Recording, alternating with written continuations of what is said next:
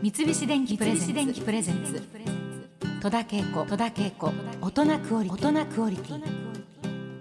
今週はインド政府公認。瞑想の最高のステージに達したヒマラヤ大聖者相川恵子さんをゲストにお迎えしております。相川恵子さんの運命を変えたのは1984年。ある方との出会いがあったそうなんですけれども。そうですね。あの、はい、テレビの番組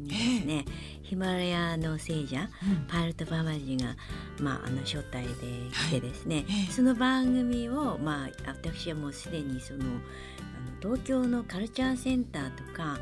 あのデパートでね、うん、ヨガの教室いっぱいやってたんですね、はい、50か所ぐらいで、はい、でもうちょっと本も書いていましたし、うん、結構流し入れていたので,、で手伝ってくださいっていうふうにお呼びがかかって、ですからこうマスコミを機会にねこうなんかヒマラヤの縁ができたんですよね。うん、それであのパイロットババジという方に出会ったんですね。パイロットババジさんという方です、それであのその番組が終わられて、はい、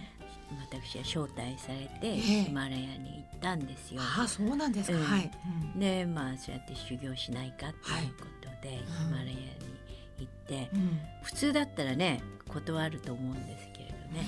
まあちょっとやっぱし私ももっともっとこう真理を求めたいって思っていましたので、えーはい。誰もまだヨガをそんなに教えてない時代で、うん、で私はもっともっと人格的に自分を高めなくちゃいけないって思って、うんはい、まあ、技術をねもうその前も全部あの世界中を歩いていろいろ研究してたんですね。うん、あそうですか、えー、実際ヒマラヤではあのどういったところであの修行をされたんですか？それはもうヒマラヤ 5,000m のところまで、まあ、山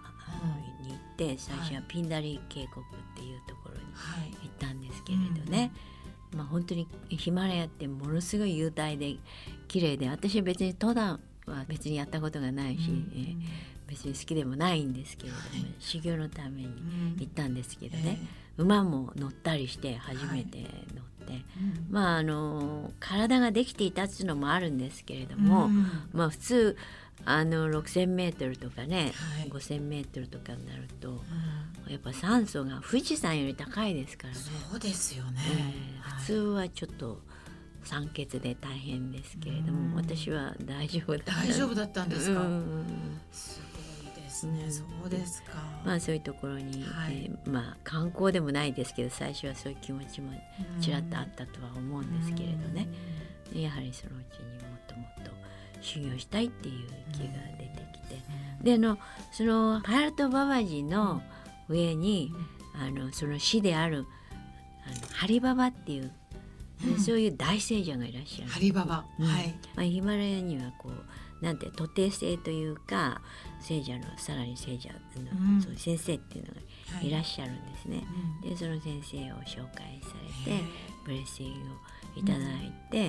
うん、まあなぜかわからないけど私の魂が喜んで、うん、でも会った会った瞬間にこう涙が出てきてですね、うん、まあ、魂のお父様に会ったみたいな感じで、こう安らぎというかね、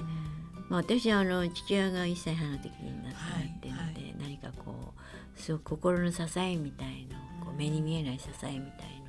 のを求めてたと思うんですけれども。安らぎというか安心感というか、でその聖者に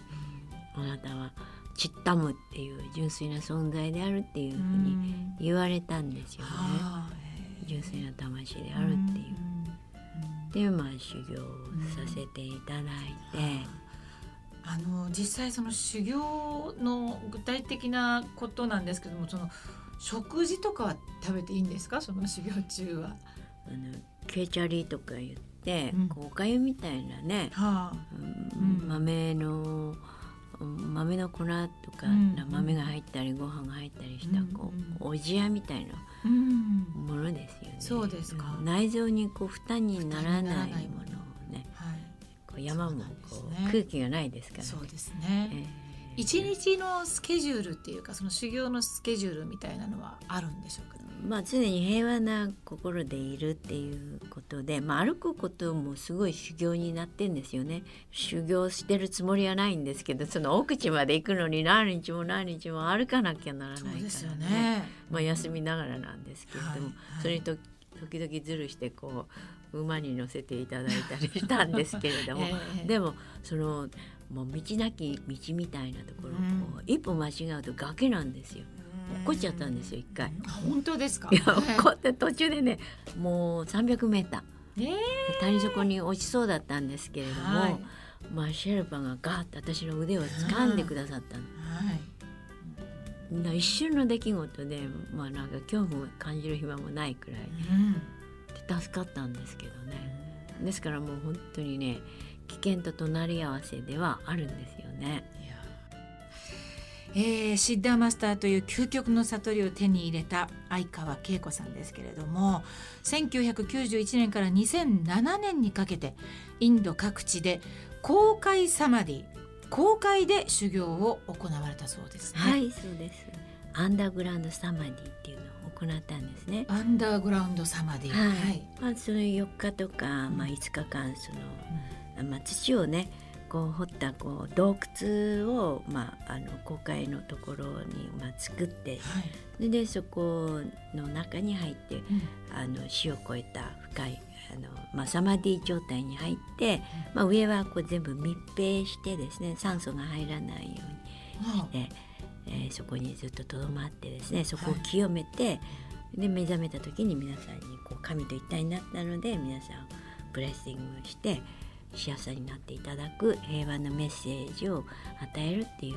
まあその私たちの意識について考えていただくっていうまあそういうね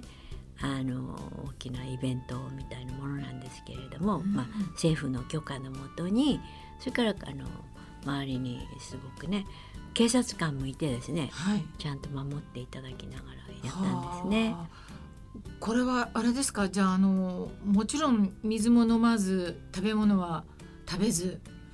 そうですね。もう何もこう摂取しない摂取しないで、うん、うん、そして無になって。一般の方もそれをずっと見てらっしゃるっていうかでも相川さん。さんお参りして、うん、そこをこう回ってねお百度参りみたいにこう回る。その聖地をそこの場所が聖地になりますからこう回るんですね。うん、でそれを開けた時に満願の日に、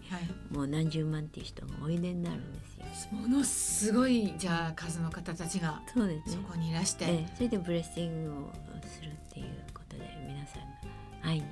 来るんですよね。あのもうなんか想像は一応するんですけれどももう絶するというか、まあ不安の世の中ですよね。はい助け合ってですねこう競争競争ばっかりじゃなくてもっと愛を発達させて調和を発達させて世の中がもっと平和になるように愛に満ちるようにっていう。まあ、そういう私たちのこの体と心がねそういうふうになれるという